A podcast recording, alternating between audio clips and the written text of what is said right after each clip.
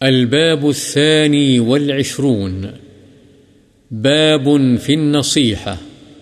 خیر خواہی کرنے کا بیان۔ انما المؤمنون اخوة فاصلحوا بين اخويكم اللہ تعالی نے فرمایا مؤمن تو سب بھائی بھائی ہیں۔ ابلغكم رسالات ربي وانصح لكم واعلم من الله ما لا تعلمون.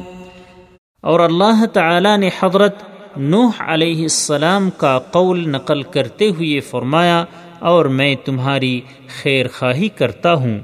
ابلغكم رسالات ربي وانا لكم ناصح امين اور حضرت حود علیہ السلام کا قول نقل فرمایا اور میں تمہارے لیے خیر خواہ اور امانت دار ہوں۔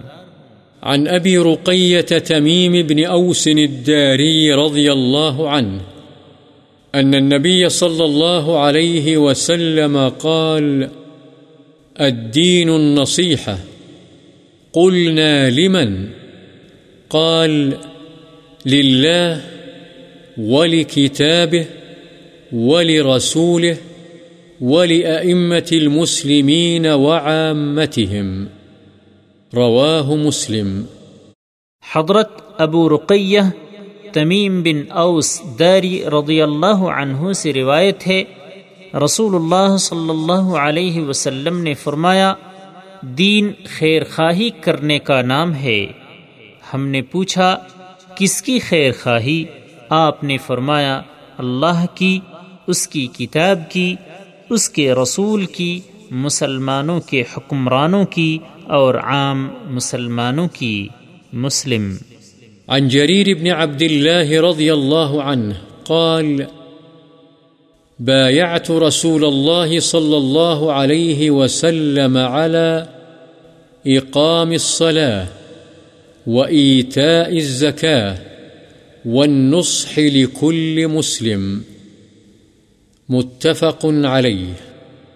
حضرت جریر بن عبداللہ رضی اللہ عنہ روایت کرتے ہیں کہ میں نے رسول اللہ صلی اللہ علیہ وسلم سے نماز قائم کرنے زکوٰۃ ادا کرنے اور ہر مسلمان کے ساتھ خیر خواہی کرنے پر بیعت کی بخاری و مسلم۔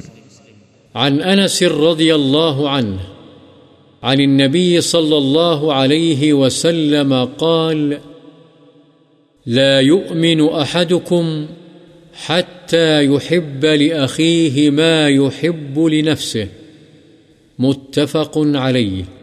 حضرت انس رضی اللہ عنہ سے روایت ہے، نبی کریم صلی اللہ علیہ وسلم نے فرمایا، تم میں سے کوئی شخص اس وقت تک مؤمن یعنی کامل مؤمن نہیں ہو سکتا جب تک وہ اپنے مسلمان بھائی کے لیے بھی وہ چیز پسند نہ کرے جو وہ اپنے لیے پسند کرتا ہے۔ بخاری و مسلم۔